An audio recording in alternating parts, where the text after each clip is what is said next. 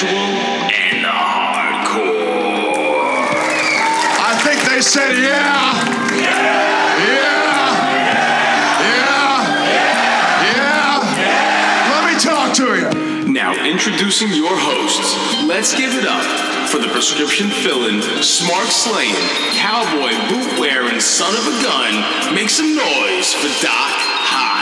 Because the greats don't need to be goaded into greatness. They seek it out, they crave it.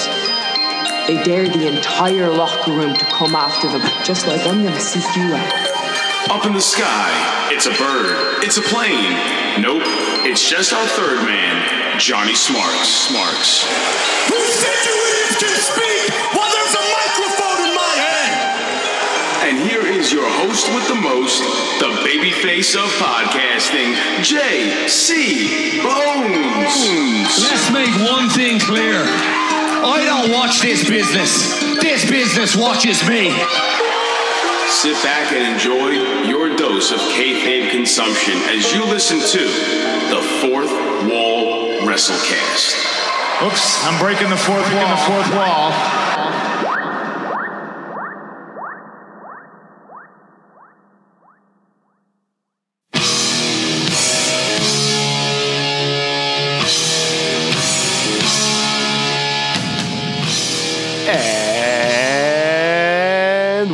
Fam? Welcome to the biggest draw for the critics, the marks, the casual, and the hardcore.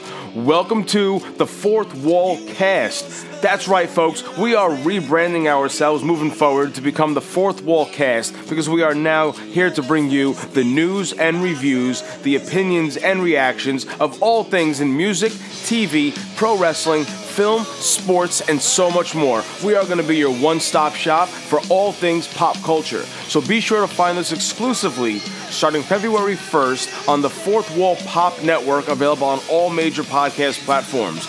Be sure to hit that subscribe button so you never miss an episode.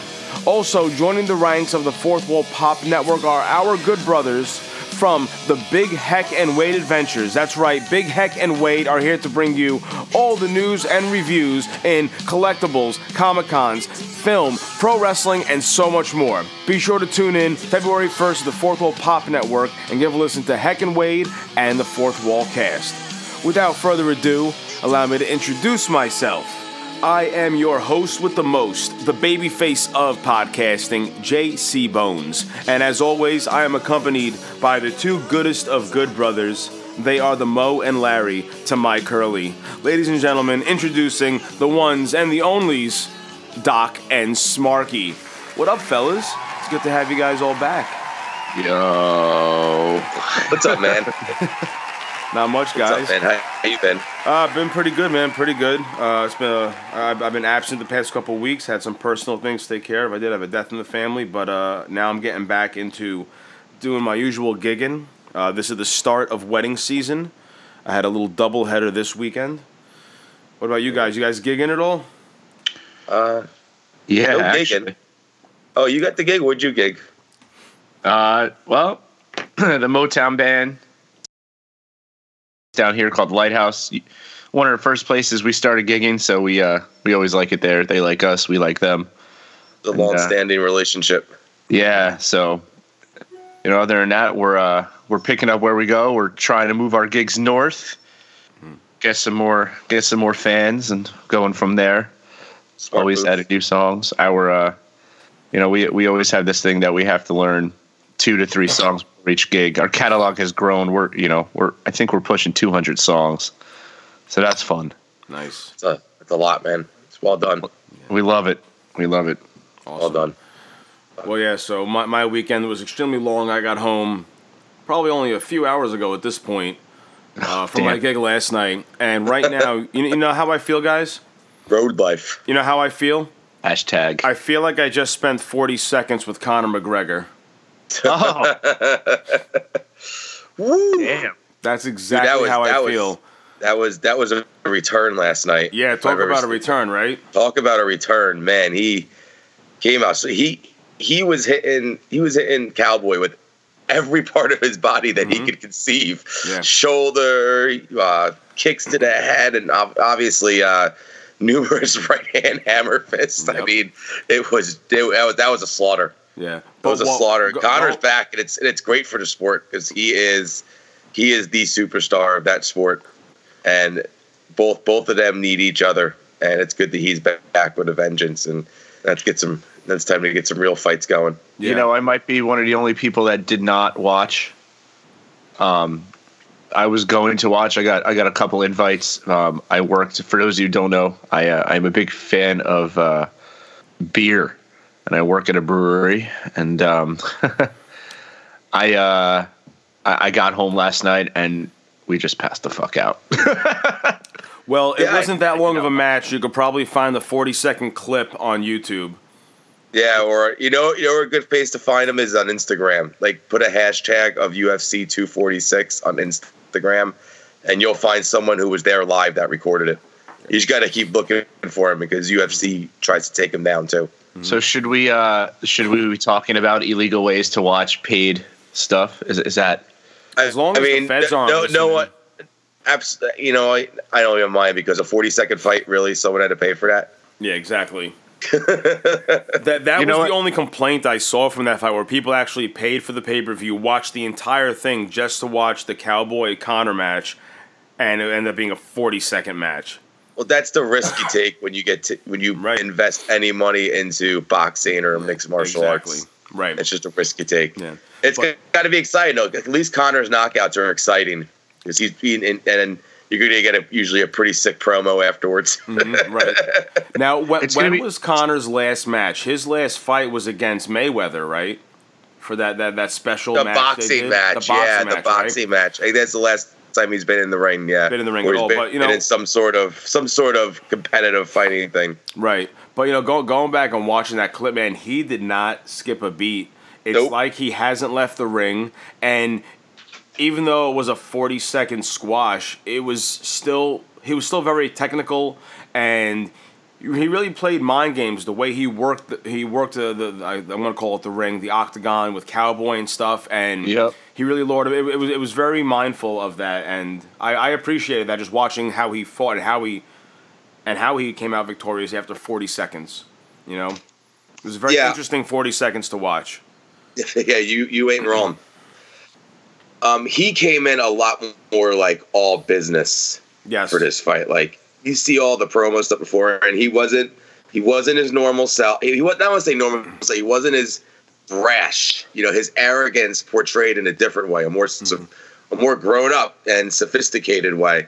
And you know, you could tell he came in like with a chip on his shoulder, looking to prove something. It was just it was bad for Cowboy from the beginning. I From think the start, exactly. right, right, right from the start, just from the Conor's mindset. You know, you just, I had a feeling this fight was going to be quick.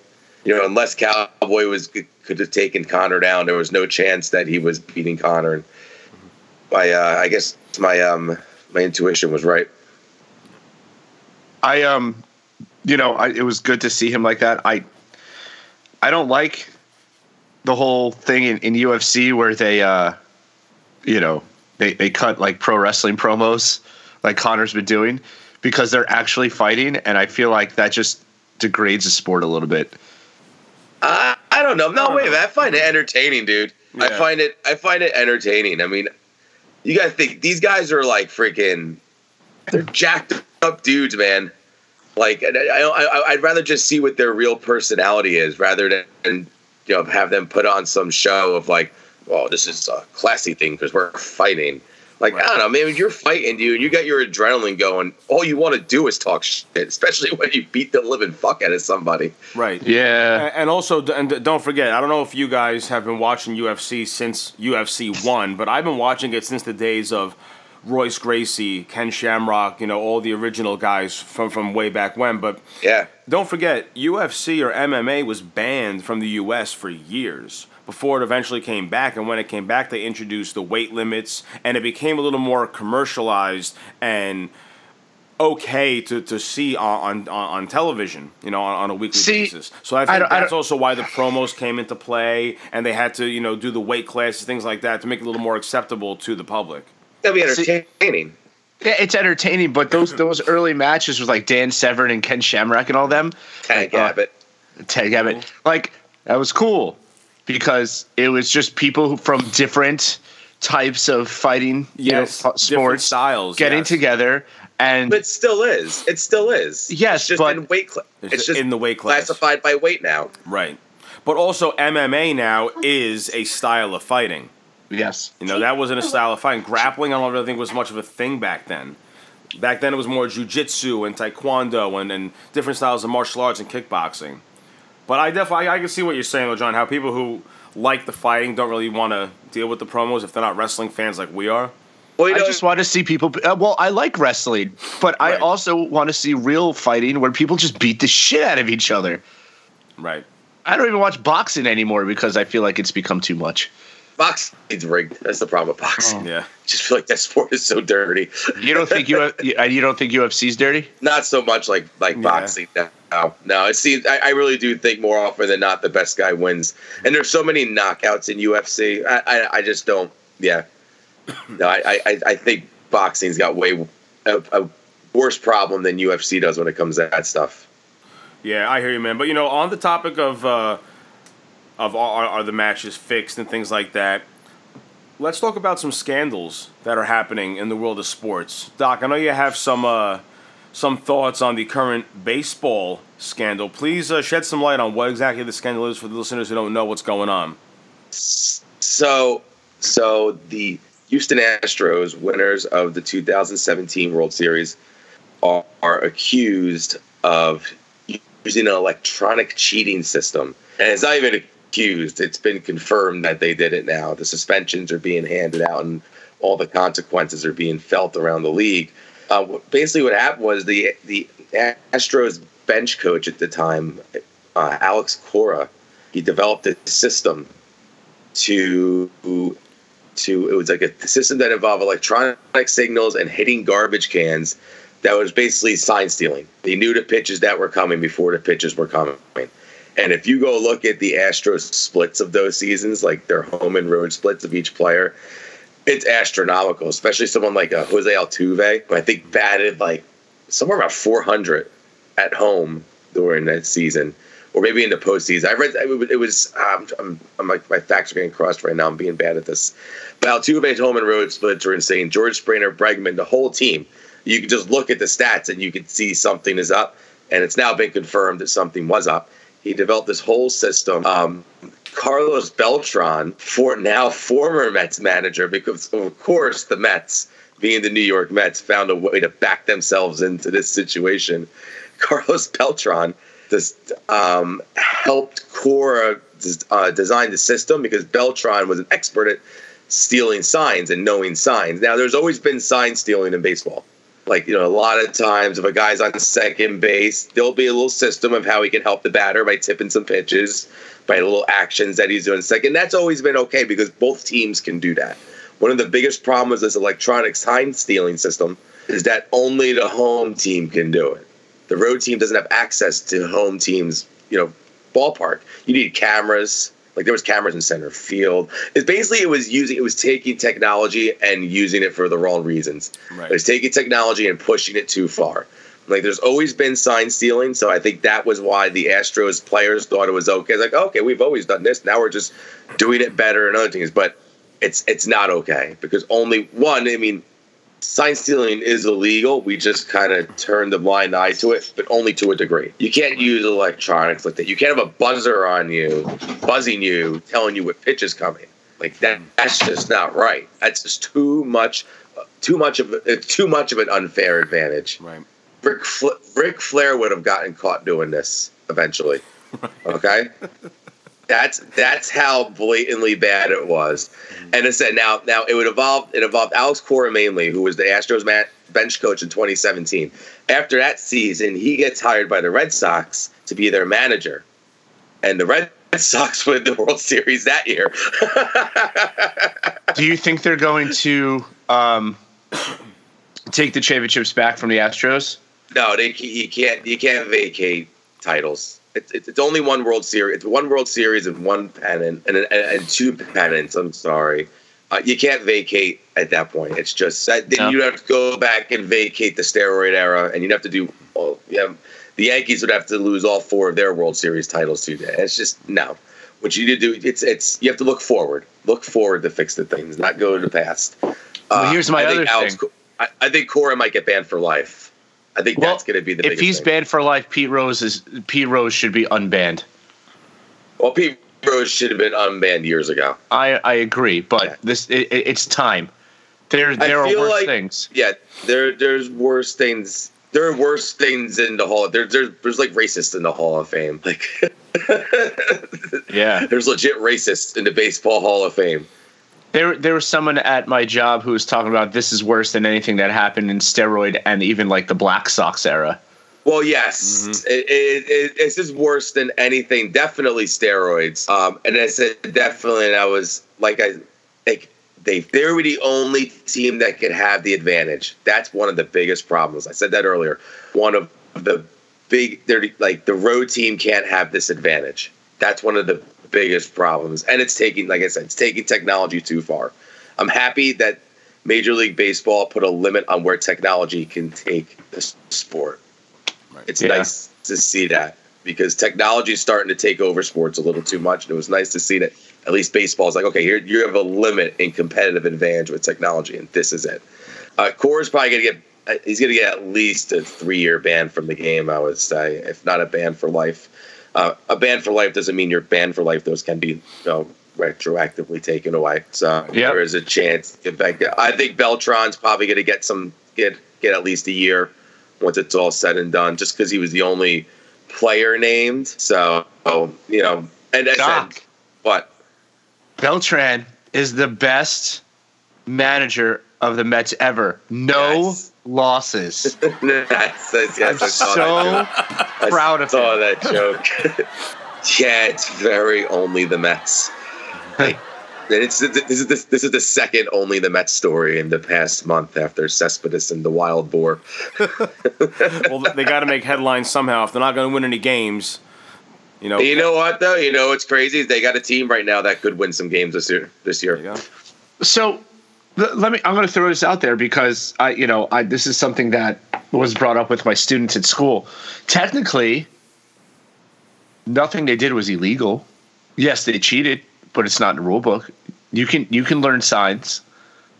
I So- guarantee it'll be in the rule book now. Yeah, I- yeah, it will I think, be. I, I think it'll be added to the rule book. This was the example being set, and Right. you know, baseball likes making examples of sports. Sports leagues in general like making examples of players or manager figures.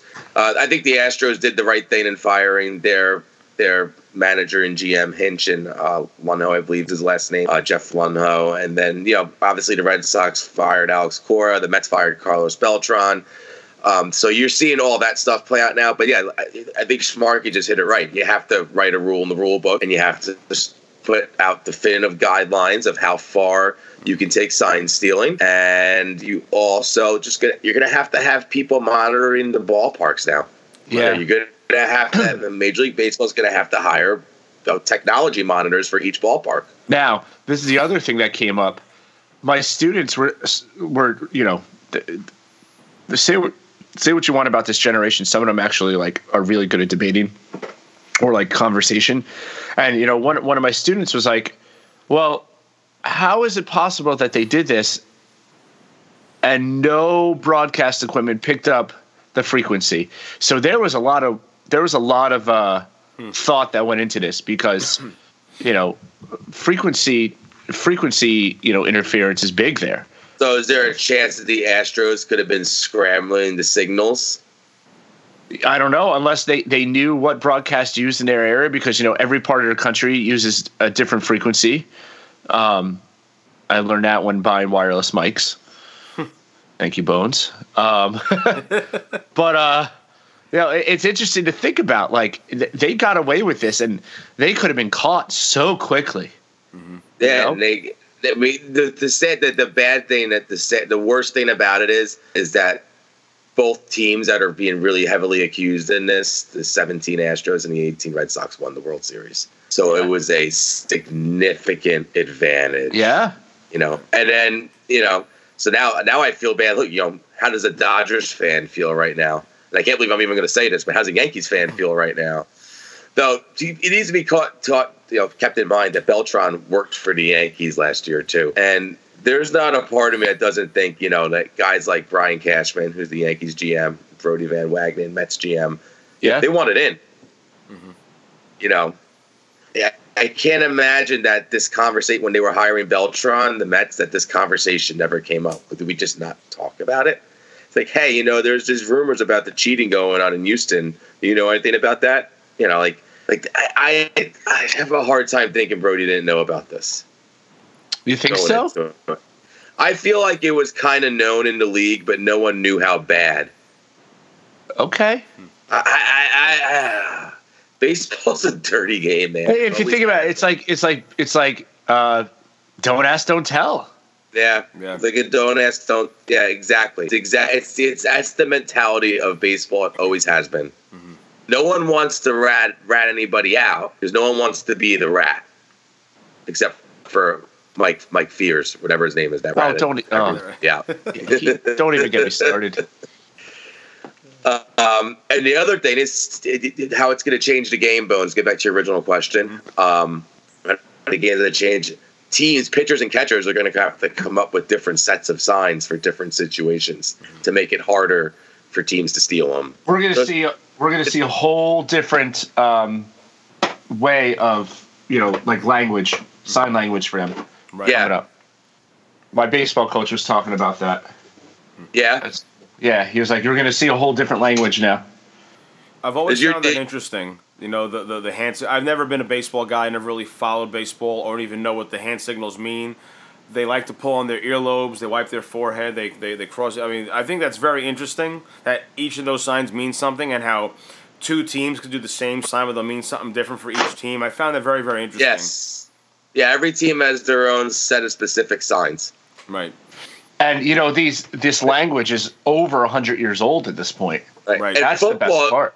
football's like that too with like audibles. Every team has their own language for on-field audibles. And What's that famous calls. one? Omaha. Omaha. right? That's what the Mannings use. Omaha. Omaha. I think I don't, I don't know if both Mannings use it. I, I think they both did. I think Peyton and Eli both used Omaha. So there you have two people on two different teams that use the same language. Same one. Right. Well, it's a it's like a family developed language. Yeah. Probably mm-hmm. Archie probably used it too. I never saw Archie Manning play, but Archie Yeah. was a player or a coach. he was a player. He played for the Saints when the Saints were really bad. He, he was like one of the first like he was one of the first dual threat quarterbacks, Archie Manning, because he could run really well too. And I've, I've seen some highlights of him play, like you know, on NFL films. But you know, I don't, I couldn't tell you if he used Omaha or not. But those Saints teams he played for were awful, Yeah. awful, But he awful, awful football teams. the boys were way better. They were a lot more successful. Well, that's all we. You know, I, I hope that if I have kids, they're better musicians than me. All right, fellas, let's uh, let's change the tides now. Let's uh, let's go to the world of pro wrestling. I want to talk about a couple big things. We have had a lot happen over the past couple weeks. Um, Wrestle Kingdom 14 was another amazing show. We would need another three hours to talk about just that itself. Um, but amazing show, Wrestle Kingdom 14. We have Tessa Blanchard winning the Impact World Heavyweight Championship. First Yeah, and then- woman to ever hold a men's title. Yeah, and then getting destroyed by Yeah. social media. Of course, you know that can't come without any wi- without controversy because that's you know No. what it is. Uh, I'm Twitter's never happy. exactly yeah w- exactly. There always has to be something. I'm pretty sure we've all got to see uh, NXT UK Blackpool 2, which I thought was a great show. Some amazing matches in that. Uh, also, I want to talk about first. Let's talk about Marty Scurll. So uh, the villain Marty Scurll was uh, in headlines what a month ago, maybe within the past six weeks, because his contract at Ring of Honor ended, and he shows up at NWA Power, and it looks like he was going to challenge Nick Aldis for the title. Now, on, on the on the flip side, notice I said flip side. Keep that in mind. Aldis shows up at a Ring of Honor event looking for Scurll, but Scurll wasn't there. But who is one of Scurll's friends that confronted Aldis at the show? Flip Gordon, another member of Villain Enterprises. So now Flip Gordon is going to be facing Nick Aldis at Hard to Kill. Is the NWA Yes. Hard, yes, thank you. Hard to kill at the end of uh, January, end of this month. so, But over the past week, we heard that Marty Skrull has actually re-signed with Ring of Honor. We were saying, oh, if he's done with Ring of Honor, he's going to go join the Elite in AEW, or maybe he's going to hang out in NWA for a little while before he goes to AEW or somewhere else. Now, Doc, I think you and I spoke about it. We both agreed that we both thought it was the best for him to stay in Ring of Honor. He could be a top guy there. He's going to get lost in the shuffle if he goes to AEW or honestly even NXT at this point. He Ring of Honor, NWA he, too, even NWA. NWA as well. Yeah, but with Ring of Honor, he could be a top guy. He is the top guy that still has yet to hold the Ring of Honor title, and that's where he needs to be. Now, go ahead, Smark. You want to say something on that before I? Uh, So, on? so here's my thing with this. I, I agree that um, Ring of Honor is the best place for him, and that's because you now have someone from the Elite slash Villain Enterprises in each of the three next tier down. I, I know a lot of people do not consider NWA at the same tier as, A, as AEW, but I absolutely do right now mm-hmm. because of what's going on with Nick Aldis and Scurll. Mm-hmm. You know, going Such to each mark. other's events. You're No, it's mark. it's not a mark Such a thing. mark. it's not a mark thing. It's it's a mm-hmm. business thing. I I can see that. It's a business thing because now you have to watch all 3 to see where someone's going to show up. You have the Rock and Roll Express on AEW and NWA. You have Aldis now on N- NWA and uh, Ring of Honor. Honor, Scurll's going to be doing the same thing. Flip Gordon's going to show up on AEW because they, they're good friends with the Rhodes, and also he's going to be on AEW because he's going to invade. Oh, sorry, uh, NWA because he's going to invade with Marty. Right. So now you have all these people on three different promotions, and this is, I think, the best thing that Ring of Honor, NWA, and AEW can be. And AEW is not really part of it per se, but they do exchange talent because the best thing about these three is they're letting people do independent bookings and bookings with other companies. I know ROH technically it are exclusive contracts kind of like impact blah blah blah whatever but this is good for business or as you would say in the big boys it is best for business right. It is uh, not excuse me it is not a, a smart thing Well, this is even though business even though ROH said they have exclusive contracts and Impact, like they still talent share with other promotions that just aren't the ones we mentioned. Like Impact works with AAA a lot. ROH, you know, is obviously working with NWA now. You know, with Marty Scurll, and you know Marty Scurll is also the head booker there now too. So Marty Scurll also realized it was best for Marty Scurll to stay at ROH. And that was. was yeah. but it's also if you think about it and I, you know dan this is this is all you because you got me into this this is almost territory days Yeah, and almost. I think we were kind of talking uh, last week, Smarky, or it was last Yep. time me and Smarky were here. We were talking like, you know, is this the beginning of the other promotions banding together to really try to take down? WWE? The- you're never going to be able to take them down but Right. you will give Uh, run- if, if they if they keep putting out really crappy product on their two main shows and Mm-hmm. not getting the ratings that you know NBC and Fox, Universal and Fox are expecting, they can be taken down. Yeah, and don't, don't forget, there was an 83 week span where WCW was the top brand. And they were Yeah. the top brand because WW then WWF F, right. was just booked terribly. But that it always falls like i, I just listened to um, conrad and jr show where they they watched the finger poke of doom episode you know the episode where where Schiavone has to uh he's told that he has to uh tell his audience that what's going on in wwf and there's the downfall of wcw Right. so So, something so, so, like WCW made a really cataclysmic decision. That's one thing WWE's never done. They haven't done anything that's been catac like they always like they'll make a lot of bad decisions, but they never make like you know the like you know the Armageddon decision that completely blows the company Right. up. yeah You know, whereas WCW made those decisions multiple times eventually. Like once the once the good i- once the original good idea that took that temporarily took down WWE ran out, they didn't know where to go from there. What these promotions that are out now have to do, AEW, NWA at some point. You know, besides grow obviously and be able to travel with their show and you know successfully put on shows all around the country and the world. They have to do it by continually pumping out good storylines and entertaining professional wrestling and you know, logically entertaining professional wrestling and that's what's going to do it i think that is where the industry is ultimately heading and those promotions are a little ahead of the curve right now while wwe's trying to play catch up but because they were so far ahead they're technically not playing catch up still you know what i mean Right. Yep. yeah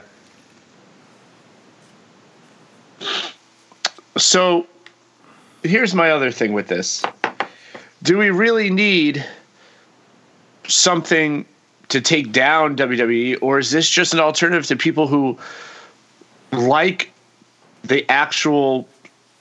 I, I'm going to call it the sport, the sport of pro wrestling, and not the corny storylines that go with it, like a wedding, or you know, Hold on, Let- hold on, hold on. The wedding of Bobby Lashley and Lana is some great television.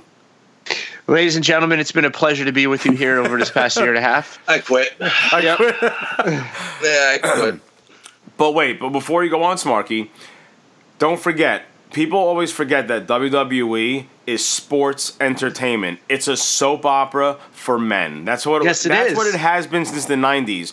Do Right, they and go men- overboard? yes, but the wedding is some fun. Entertaining television, Stop. and you know Oh, what? God. I've Stop. said it before. Stop. The Lashley, Lana, Rusev, and Liv Morgan segments are the top watched segments on YouTube each and every week. They are now pushing 11 weeks. They are the top viewed segment on YouTube.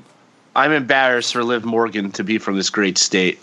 Listen, I still love Liv Morgan, and I may have my quarrels about how she made her return, but she's going to be the next women's champion.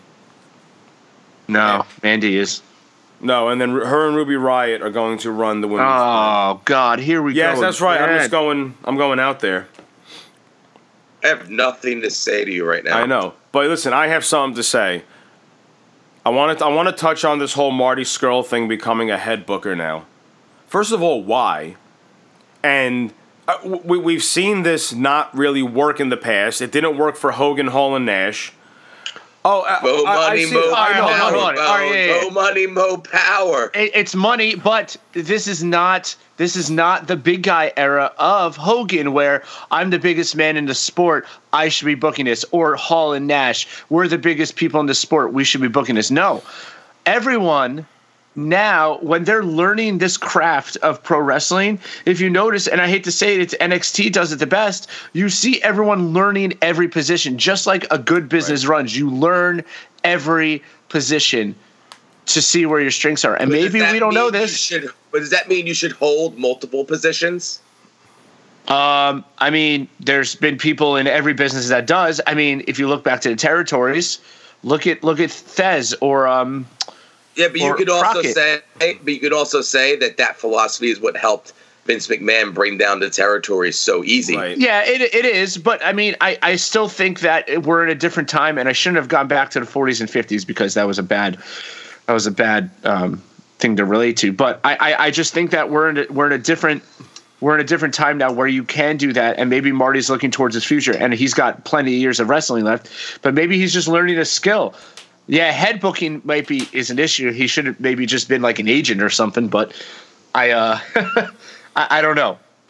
Right. It's quite interesting. But again, we are not pro wrestlers, and we do not know what's going on. We are just commenting on it. Yeah, all I yeah, all I know is they could have just said, "Hey, you head book a wrestler," and the money just might have been too much to pass up. You know, Yep. these guys think about things like that, how much they can provide for their family, especially when you're doing a physical job like that that can end it any now- second.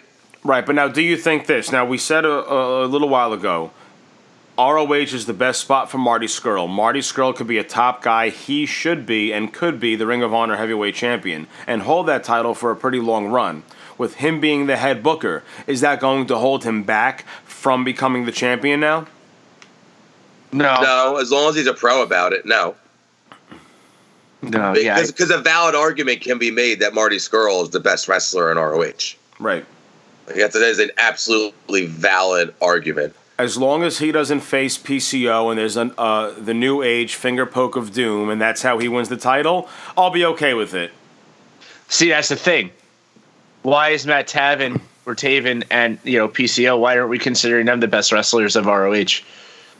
I'm not saying they are. I'm saying that they're in the discussion. There, there's, there's un, you could ar- make a very viable argument for Marty Scurll being the best wrestler in ROH. That's why if he's the champion, it's okay. Right. Yeah, or I, I hate to say it, Bandito. Bandito. No, yeah. R- Roosh. Like Jeff Colt Cobb. A lot of them. the pro, the, the, the problem with the finger poke of doom, one of the big problems was that Nash and Hogan at that point, neither one of them were the best in WCW or the most Right. over. They, and at they that were point, the they top were and names. at that point they were holding Right. guys like Jericho back, you know, right. and that Mysterio, was the issue. Exactly. And yeah, all those guys, all those dudes that wound up becoming world champions in. WWE. Right. Guys, I'm I'm just looking at at the roster of of ROH, and Scurll is damn good. But I mean, like uh, Alex Shelley, Bandito, Bully Ray. Um, I, you know, Colt Cabana. I'm hold on. I'm just going through this. I mean, Dalton Castle, who's really good. Um, let me let me keep going here. The Cole Briscoes. Cabana. Cole, Colt Cabana's Cabana- another one that's been Cole appearing Cabana in is in- NWA Cole- too. Colt Cabana's in all three. Mm-hmm. Yeah. yeah. Uh, Jay Lethal, Kenny King, yeah. Jonathan Hey, Gresham. all right, you're you're you're, ta- you're you're going way too deep with my with my with my comment. I'm just saying, All right, I'm I'm not sorry. saying he's the undoubtedly the best wrestler on the roster, Yeah, but it's Right. believable that he is the best Ooh. wrestler on the I didn't roster. know. I didn't know PJ Black was. I think I think another way to look at this too is could Marty Scurll be the top guy in Ring of Honor? Because there has not been a top Yes. guy in Ring of Honor. Ring of Honor has a group of top stars, but there is no top guy. There's no Hogan or Cena or Steve Austin of Ring of Honor. Maybe Yeah. Jay Lethal could be considered that because he's had he's had the longest run. He's been the champion more times. Well, than you need else. more than one. You, You need, need- more than one. Right. But there's a group. There's no top guy. Like who's the top guy in WWE right now? Great question. You know, and we we've had this Brock Lesnar. discussion, Doc. You and I, like, who's gonna be the next John Cena? Ring of Honor doesn't Brock have Lesnar. that either. Brock, Brock, Lesnar's Brock Lesnar. Who's the top guy in AEW? Chris Jericho, top guy in NWA. Uh, N- Nick Aldis. So every, like, regardless of who had, like, PCO is the champ. Is he Top the is guy he the in top Impact, guy in Ring Tessa of Honor? Blanchard. exactly. There you go. Tessa Blanchard is the man. Ooh, Yeah. Tessa Blanchard and Becky Lynch. Oh, Tessa will friggin' murder her. Tessa's she's never really going to be in WWE. Oh my god. Maybe one. Yeah. n- never say never in. WWE. Dude, I, I could see that match happening outside of WWE before it happens inside of WWE. Agreed. right. Yeah, I, I, I, I would see Becky leaving WWE before Tessa before joining Tessa WWE. joins. Yeah. I got you. But let's rewind a little bit and let's talk about the partnerships between AEW, NWA, Ring of Honor, and how they're all crossing over. We did forget to mention New Japan. You know, Wrestle Kingdom 14, we had the likes of Chris Jericho, Jon Moxley have matches at Wrestle Kingdom 14. Moxley is the new two time IWGP United States champion.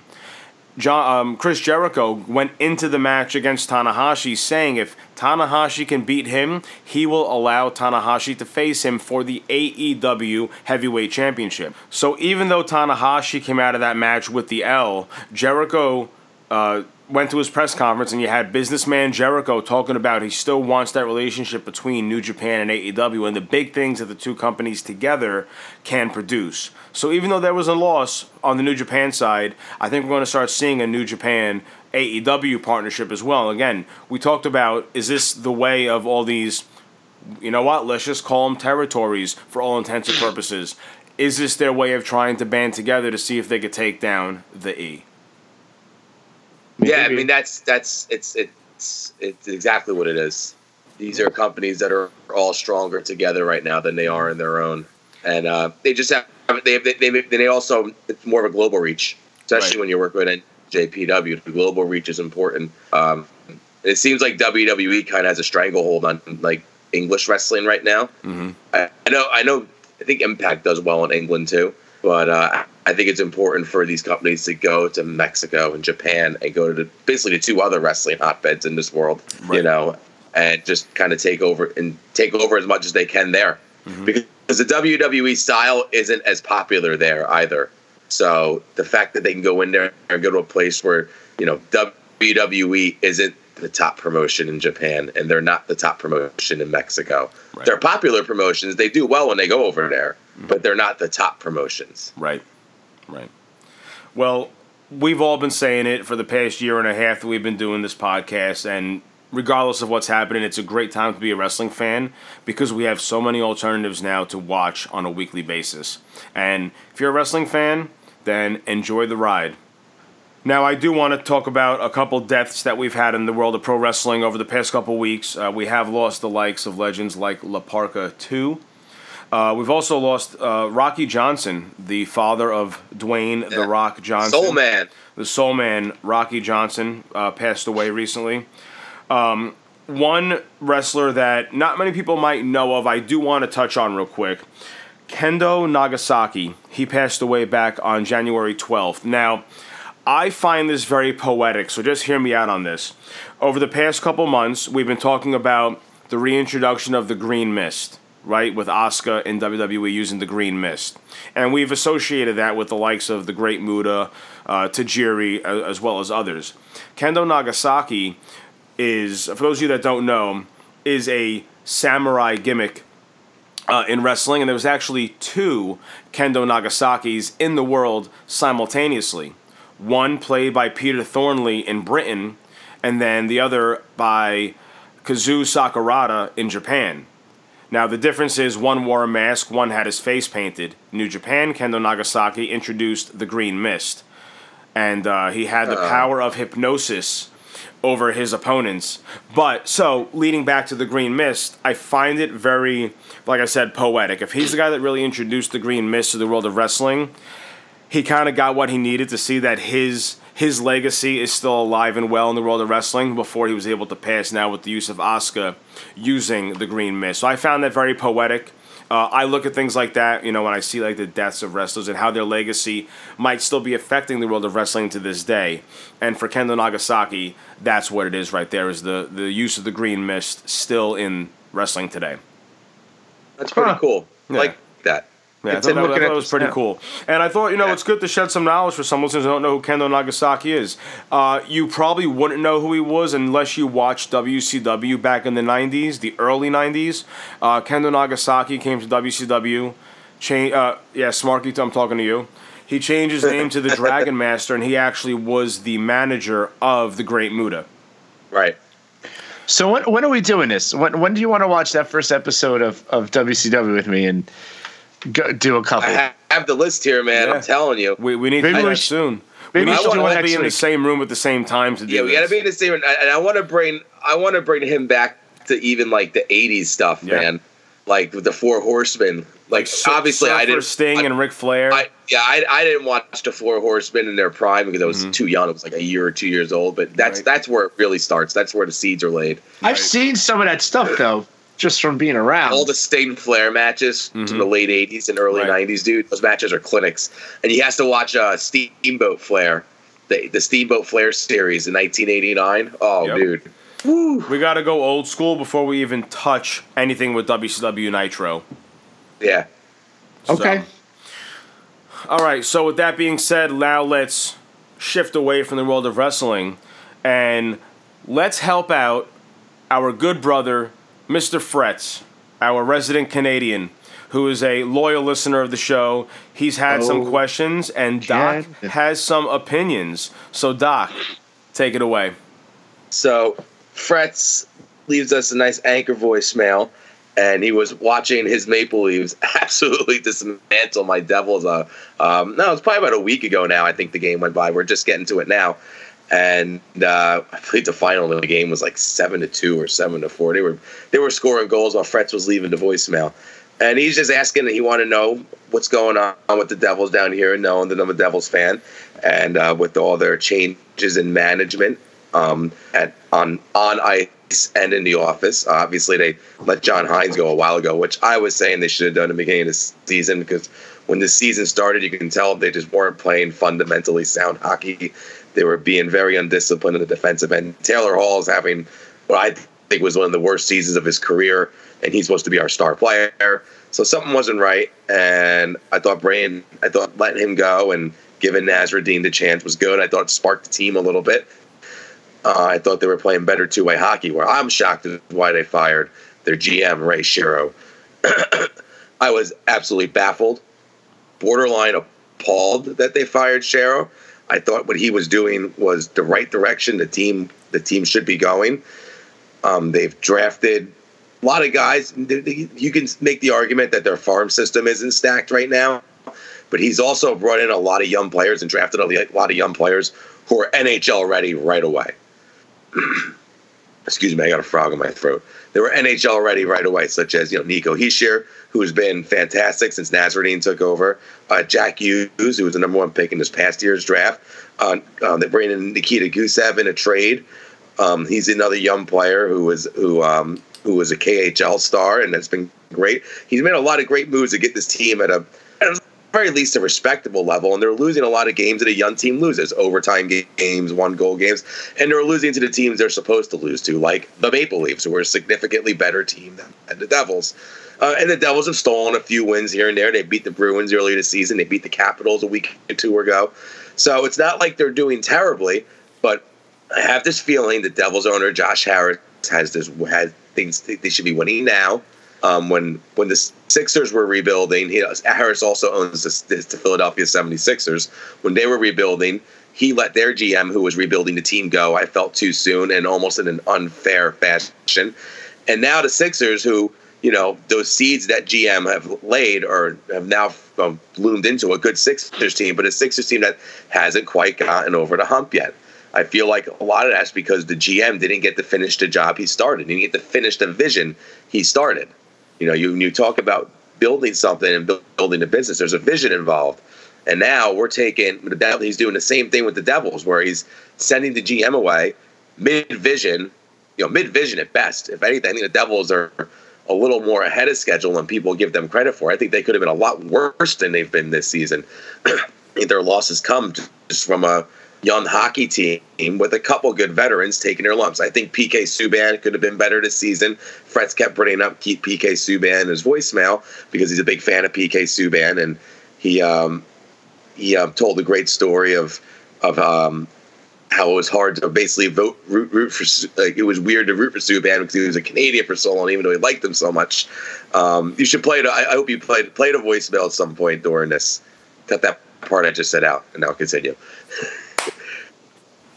Um, so Subban could have definitely been better, better this this season so far. But I don't think Shero did anything that warranted him being fired. I think it's a step backwards for the organization, and I was really upset by that.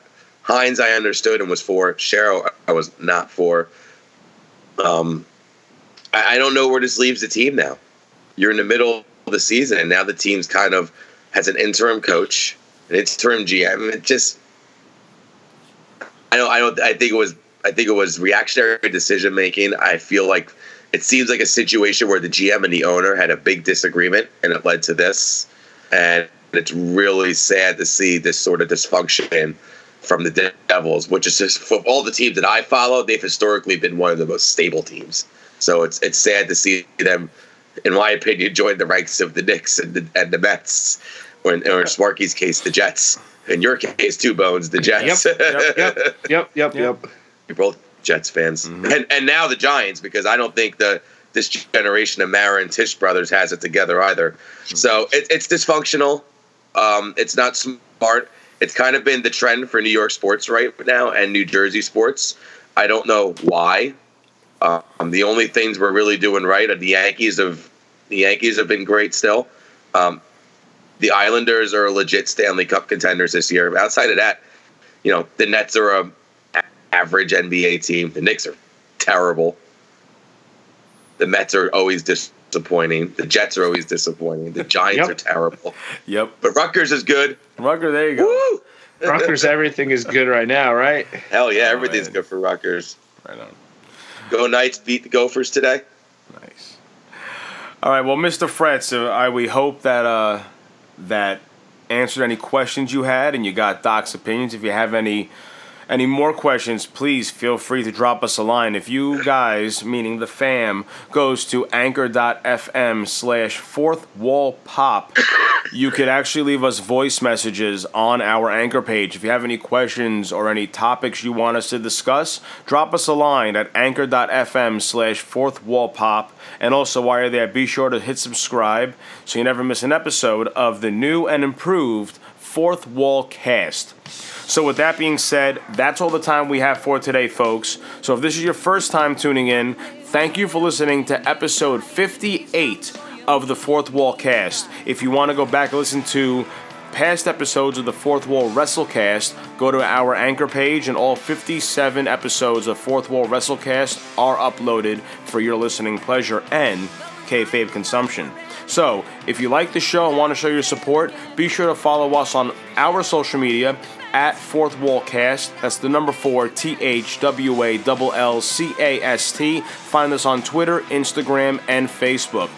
As I mentioned, we are now going to be exclusively on the Fourth Wall Pop Network, so be sure to follow us on both Facebook and Twitter at Fourth Wall Pop. That's fourth spelt out F O U R T H W A L L Pop. I have to emphasize the pop because pop's in all caps. Right, Doc? Pop? Pop. Dirty pop. Dirty pop.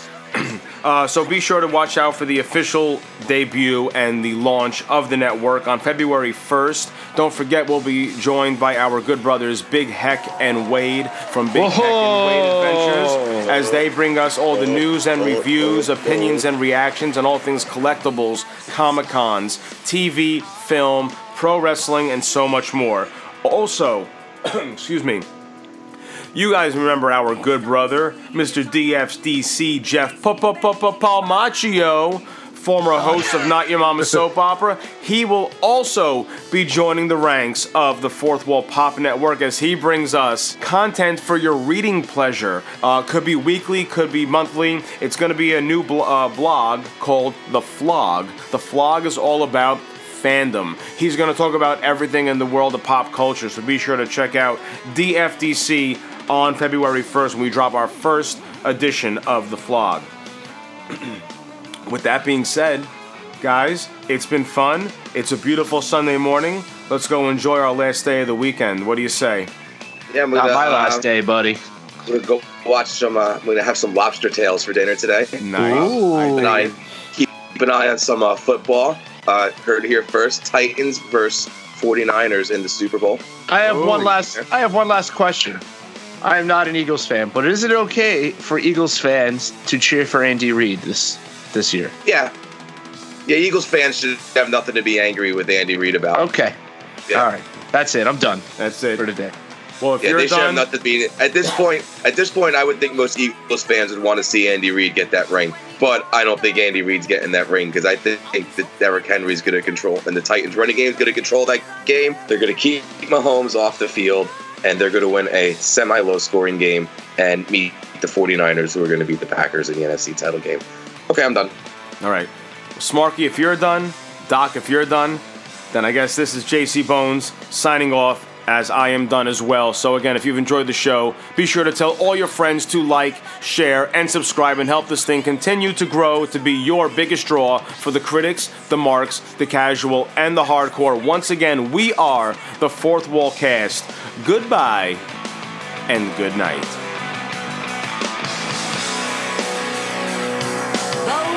That's what say bye. Go Knights. Yeah. See ya. Yeah, bye. Bye. Okay, bye. Okay. Bye. Bye. Exit the warrior today's Tom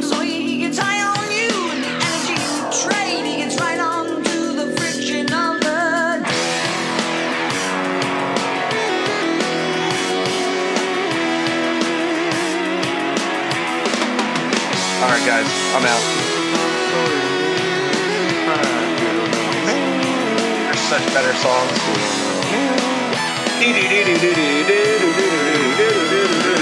Put a whole permanent ways out. All right. Moving with pictures, bro.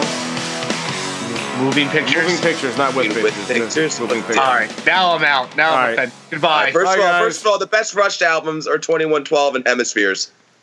Hemispheres is a, is a close second to Planet or to Permanent Waves for me. Burning Waves has got some tunes. Jacob's Ladder, bro. Ooh. Jacob's Ladder's cool. All right, we're saving this for next week. All right. Peace, guys. Hemispheres. Whatever. Goodbye. Later, Cygnus. clowns. Bye. Doc, you're, you're still ugly. Fuck you. Love you. Damn it, I have to hit the Squid Skype, but fuck you.